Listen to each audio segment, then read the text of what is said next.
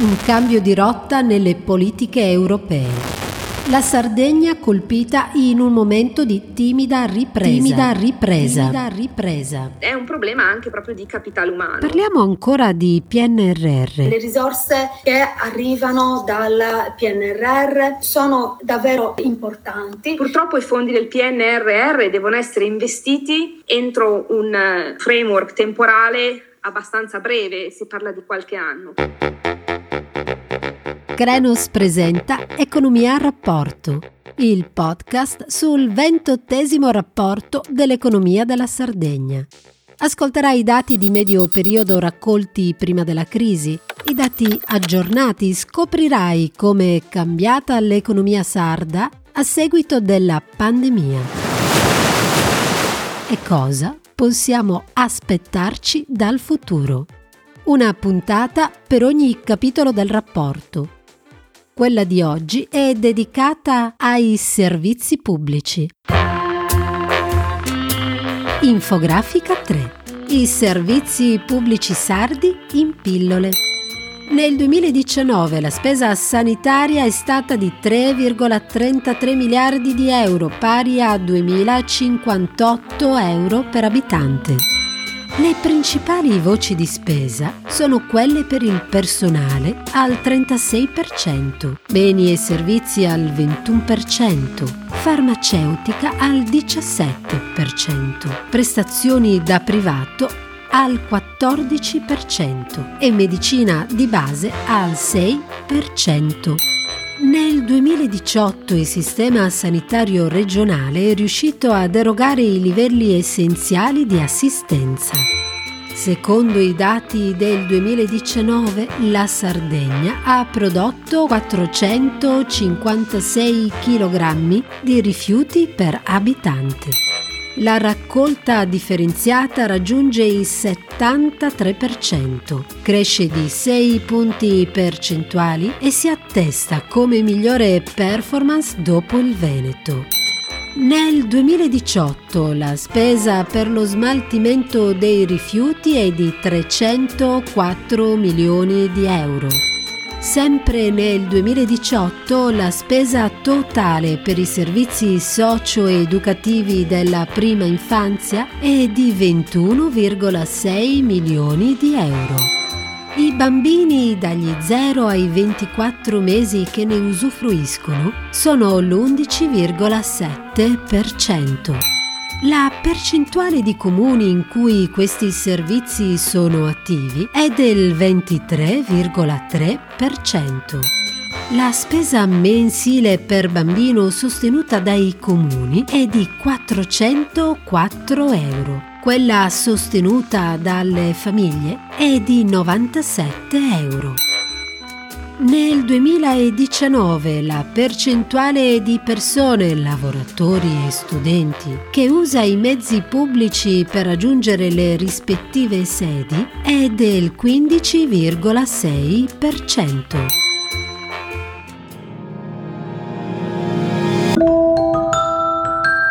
Un sistema fragile potrebbe alludere a diversi aspetti dell'ecosistema isolano, ma in questo caso è il sottotitolo della terza puntata di questo podcast dedicata ai servizi pubblici in Sardegna. Partiamo con la gestione dei rifiuti. Come si ricollega agli obiettivi del P N R R, nostro faro nella notte? Vediamo i dati e andiamo con ordine. A partire dal duemiladieci, il dato isolano sulla percentuale della raccolta differenziata dei rifiuti è in continua crescita. Nel duemiladiciannove arriva al settantatré virgola tre per cento, con un incremento medio annuo del tre virgola quattro per cento rispetto al duemilaquindici e una crescita del sei per cento rispetto al duemiladiciotto. E indovina un po'? Gli obiettivi della normativa nazionale ed europea sulla raccolta differenziata, esplicitati anche nel P N R R, prevedono il superamento della soglia del sessantacinque per cento entro il duemilatrentacinque. La Sardegna, insomma, raggiunge e supera brillantemente questo numero e solo quattordici comuni su trecentosettantasette si fermano sotto il sessantacinque per cento. La produzione pro capite di rifiuti solidi urbani rimane stabile rispetto al duemiladiciotto con quattrocentocinquantasei chilogrammi per abitante, un valore quindi inferiore sia a quello del centro-nord, cinquecentotrentuno chilogrammi, e al mezzogiorno, cinquecentoquattro chilogrammi, ma ancora lontano dall'obiettivo dei quattrocentoquindici chilogrammi introdotto nel duemilasedici a livello regionale. Questi numeri sono comunque incoraggianti, ma cosa succede se li mettiamo a confronto con altri parametri? Vediamo altri dati. All'analisi sull'efficacia del sistema di gestione dei rifiuti è stata affiancata quella sulla valutazione di efficienza complessiva del sistema. Ecco, quest'analisi riguarda le spese legate all'attività di raccolta, stoccaggio, conferimento e smaltimento dei rifiuti. E a questo proposito, secondo i dati del duemiladiciotto, le amministrazioni sarde hanno speso un totale di trecentoquattro milioni di euro, che corrispondono a centottantacinque euro per abitante, mentre la media nazionale si attesta sui centocinquantasette euro. Il paradosso è servito. Ottimi risultati sulla gestione dei rifiuti, ma spese più elevate nella gestione complessiva. Spese causate da fattori strutturali come il basso grado di urbanizzazione e la distanza dalle infrastrutture di conferimento. La missione tre del P N R R, dedicata alle infrastrutture per una mobilità sostenibile, sarà strategicamente rilevante per la Sardegna. Spostiamoci su un altro tema di grande rilievo per questa puntata, il trasporto pubblico. Abbiamo a disposizione alcuni interessanti dati del duemiladiciannove che raffigurano uno scenario con elementi sia positivi che negativi. Per la prima volta negli ultimi dieci anni, la percentuale di pendolari sardi che usano i mezzi pubblici aumenta fino a diventare superiore rispetto alla percentuale del mezzogiorno. Allo stesso tempo, però, e questo è il dato negativo, si tratta di una percentuale che non supera il quindici virgola sei per cento. Considera che nelle regioni del centro-nord è del venti per cento e la media nazionale si attesta sul diciotto per cento. Non solo, anche il livello di soddisfazione di questi utenti è inferiore alla media nazionale. Arriviamo alle belle notizie. Già a partire dal duemiladiciassette, l'isola si distingue per avere un alto livello di soddisfazione circa l'utilizzo del trasporto urbano cittadino. E in questo senso la città di Cagliari, secondo il rapporto Ecosistema Urbano di Legambiente, emerge come il capoluogo di provincia di medie dimensioni con l'offerta più alta. Com'è cambiato invece il trasporto pubblico durante la pandemia? Il rapporto sull'economia della Sardegna, oggetto di questo podcast, non dimentichiamolo, evidenzia che uno dei primi effetti riscontrati in pandemia è stato l'utilizzo dell'auto a scapito del trasporto pubblico. Per l'esattezza il cinquantadue per cento dei cagliaritani. Abbiamo anche una nota positiva. In pandemia è aumentato anche il numero di persone che hanno scelto la bici e la camminata come modalità di trasporto attiva. Arriviamo ora ad un altro tema, il trasporto interurbano. L'abbiamo chiesto alla nostra prima ospite della puntata, Eleonora Sottile, ingegnere civile e ricercatrice presso l'Università degli Studi di Cagliari. Abbiamo inquadrato un sistema di trasporto che funziona bene nelle città ma risulta carente a livello interurbano. Quali possibilità riserva il P N R R a questo riguardo? Allora, innanzitutto a livello nazionale bisogna uh, aprire una parentesi che riguarda appunto la situazione di sistema di trasporti, perché l'Italia è caratterizzata da forti divari a livello territoriale fra nord e sud, ma soprattutto tra aree urbane e aree interne o rurali, che rappresentano un ostacolo alla convergenza economica e sociale e sicuramente determinano dei livelli di qualità dei servizi di trasporto difformi sul territorio. Questo ovviamente è un limite alle possibilità di movimento delle persone e poiché la mobilità è un diritto che deve essere garantito, bisogna focalizzarsi su questo aspetto. In Sardegna in particolare è vero che a livello urbano si è fatto molto negli ultimi anni, ovviamente c'è sempre da fare perché la mobilità è un fenomeno estremamente complesso e dinamico, però sicuramente si è fatto meno in ambito extraurbano. Tant'è vero che le aree più interne della Sardegna molto spesso vengono dimenticate sotto molti punti di vista, ma soprattutto sotto il punto di vista della mobilità. Tra l'altro si assiste anche ad un fenomeno molto forte di spopolamento che viaggia ogni anno ad un ritmo del sette per cento circa, ovviamente determinato soprattutto da una scarsa offerta di occupazione, ma in generale è vero che minore è la popolazione residente, più è scarsa la qualità della vita a causa del minor numero di servizi offerti. Quindi questa è una delle ragioni che rende la Sardegna una delle regioni tra le meno competitive a livello nazionale. Quindi il P N R R dà una spinta in questa direzione, cioè cerca di diciamo venire incontro a questa problematica. Sicuramente è un piano che non risolve il problema, però eh, ci aiuta in questo senso. In che modo il P N R R può dare un contributo per le aree interne?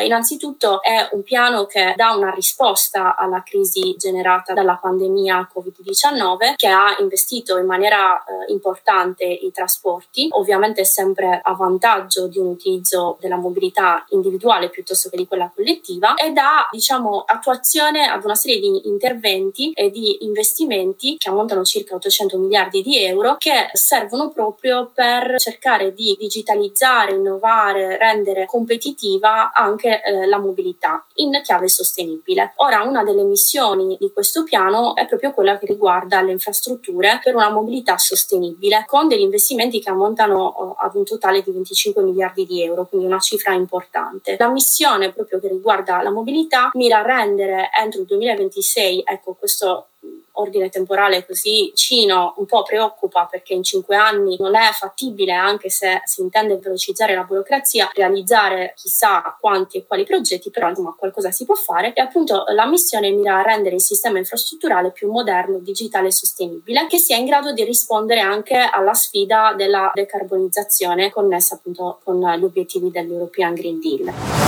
Come si articola l'intervento per la mobilità?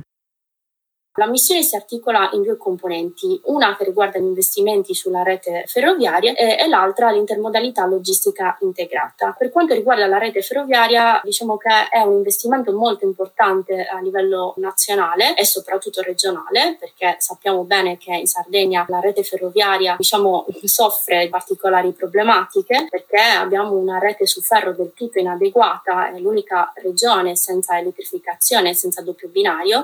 A caratteri generali possiamo dire che il piano prevede quindi l'estensione dell'alta velocità e il potenziamento delle esistenti reti regionali, prevede anche finanziamenti per il rinnovo dei mezzi per ridurre le emissioni, riguarderà sia le navi che i treni che gli autobus, ancora investimenti sui porti per sviluppare i trasporti marittimi e la logistica, interventi che riguardano la logistica in generale. E poiché a preoccupare appunto, come ho detto all'inizio, è proprio lo stato delle aree metropolitane e delle aree extraurbane, nelle quali permane un forte squilibrio del trasporto su strada rispetto alle altre modalità di trasporto, una serie di interventi sono previsti anche per queste aree. Quindi per esempio attraverso interventi che migliorino e che garantiscano lo sviluppo della viabilità delle aree interne delle strade provinciali, interventi di digitalizzazione che consentano anche di innalzare il livello di sicurezza. Ancora sarà favorita la mobilità ciclistica con la realizzazione di nuove piste ciclabili nelle aree metropolitane. Ancora si vuole cercare di integrare i servizi di trasporto pubblico, privati ma anche pubblici, in un unico canale digitale attraverso lo sviluppo del cosiddetto M A S. Una delle cose più macroscopiche è l'assenza di una connessione tra i tre principali eh, porti, Porto Torres, Olbia e Cagliari, che facilmente potrebbero essere collegati semplicemente con una ferrovia veloce a due binari, sia per passeggeri che per merci, e questo è uno degli obiettivi che si vorrebbe ottenere. Diciamo che a livello proprio di interventi eh, che sicuramente saranno realizzati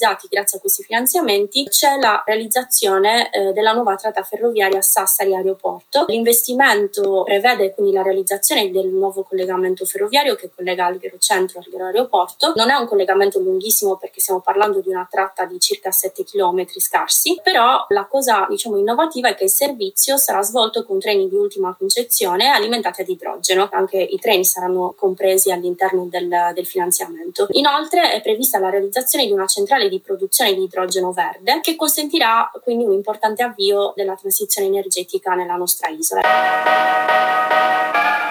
Arriviamo adesso ad un altro tema scottante: i servizi per l'infanzia come nidi, spazi per bambini e scuole.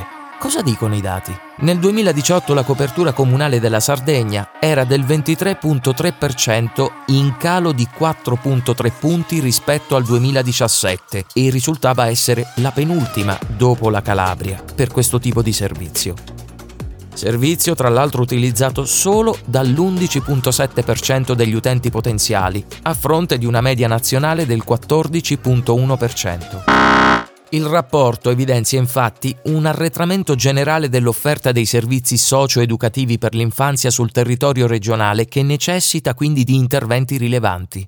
Poi parliamoci chiaro. Entrare nel merito delle carenze dei servizi per l'infanzia significa, in maniera parallela e corollaria, addentrarsi nel variopinto mondo delle diseguaglianze di genere. Il P N R R evidenzia come le donne, a parità di ruolo e mansioni svolte, subiscano una disparità salariale rispetto agli uomini, legata anche alle carenze di servizi di assistenza sul territorio nazionale. Non a caso la riduzione dei gap di genere e le pari opportunità rappresentano una delle priorità trasversali del P N R R, e infatti il piano prevede uno stanziamento di circa quattro virgola sei miliardi di euro dedicati al potenziamento dell'offerta degli asili nido e delle scuole per l'infanzia. Arriviamo all'ultimo tema della nostra puntata, quello della violenza sulle donne. Cosa è successo a livello nazionale e regionale durante la pandemia nel duemilaventi? L'analisi del rapporto sull'economia evidenzia che tra marzo e giugno duemilaventi le chiamate al numero antiviolenza e anti-stalking uno cinque due due in Italia sono più che raddoppiate. In Sardegna questo numero investe addirittura cinque province su otto. Oltre a questo, appare particolarmente preoccupante il dato della provincia di Cagliari, dove il numero di chiamate per centomila abitanti risulta superiore rispetto alla media nazionale, e in generale solo nell'Ogliastra e nel Medio Campidano i dati sono meno drastici. Abbiamo approfondito questo tema con la nostra seconda ospite di questa puntata, Ludovica Giua, ricercatrice in economia per il Competence Center on Microeconomic Evaluation presso il Joint Research Center della Commissione Europea.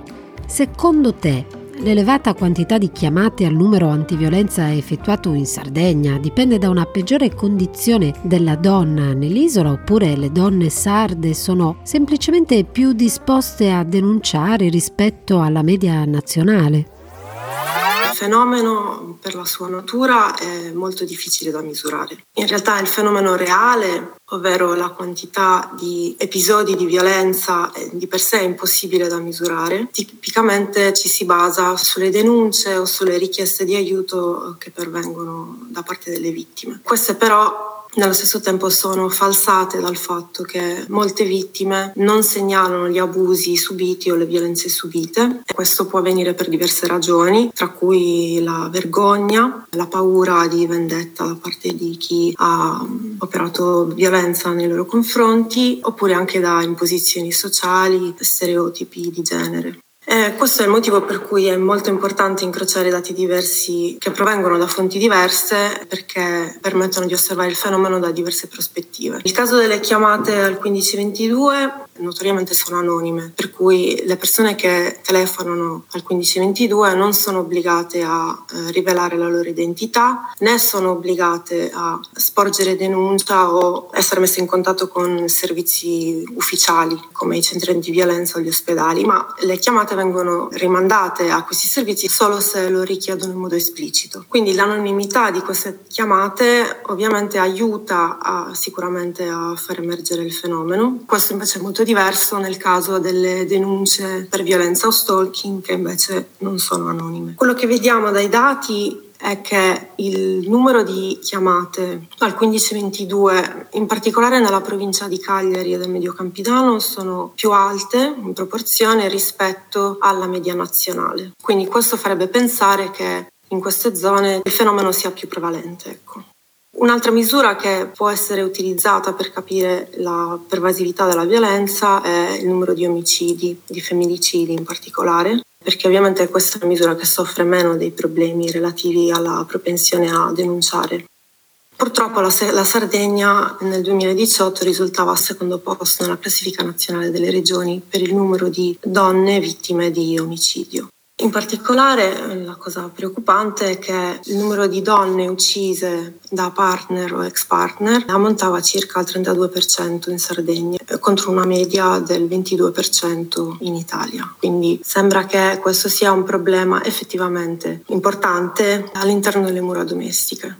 Allo stesso tempo poi ci sono eh, altre misure che sono molto utili per capire invece quale sia la propensione a denunciare da parte delle donne vittime di violenza. Per esempio c'è un'indagine dell'Istat del duemilaquattordici che dimostra che la percentuale delle donne che reputano la violenza inflitta da parte del partner come reato è maggiore rispetto al resto d'Italia. E la differenza tra le percezioni da parte delle donne sarde e il resto delle donne italiane, questa differenza è marcata soprattutto per quanto riguarda la violenza fisica, che è appunto percepita come reato da quasi una donna su due. Questo vale per il trentacinque per cento nel resto d'Italia. Allo stesso modo, la quota delle persone vittime di violenza in Sardegna che hanno denunciato ai servizi dedicati è molto più alta in Sardegna rispetto al resto d'Italia. Per ogni cento donne che dichiarano di aver subito violenza da parte di partner, il sette per cento dichiara di essersi rivolto ai servizi antiviolenza, contro il tre per cento del resto d'Italia. Ben il quaranta per cento ha dichiarato di aver denunciato una violenza sessuale contro il sedici per cento delle altre donne italiane. E quindi i numeri sono molto più alti. Questo in realtà potrebbe essere dovuto anche in parte alla presenza dei servizi a livello territoriale, alla vicinanza rispetto alle vittime di violenza. Come sappiamo, la Sardegna è la prima regione in Italia in cui è stato istituito il cosiddetto reddito di libertà, che è una misura che è stata istituita nel duemiladiciotto e che prevede un contributo economico finalizzato a sostenere le donne vittime di violenza. Viene erogato un contributo mensile di circa settecentottanta euro per fare in modo che le donne vittime di violenza abbiano un sostentamento economico che appunto le aiuti, e questo contributo poi è maggiorato in caso di presenza di figlio o in caso di disabilità. L'ultimo stanziamento previsto ammonta a circa settecentomila euro e inoltre è stato previsto anche l'ampliamento della rete dei centri antiviolenza. La presenza di questi servizi potrebbe aver indotto un numero maggiore di vittime di violenza a denunciare, a chiedere aiuto alle istituzioni, ai servizi dedicati. Per concludere, non dimentichiamo che nel duemilaventi il vertiginoso aumento dei casi di violenza domestica è chiaramente dovuto al lockdown e quindi alla convivenza forzata ventiquattro ore su ventiquattro, ma anche al contestuale lancio della campagna di sensibilizzazione voluta dal governo italiano a fine marzo duemilaventi, in cui si invitavano, in particolare, le donne vittime di violenza domestica a chiamare il uno cinque due due. Ti lasciamo qui dopo aver viaggiato in un mondo di numeri, fatti e possibilità per risalire in superficie. Nella prossima puntata parleremo dell'impatto del Covid sul turismo. Ti aspettiamo.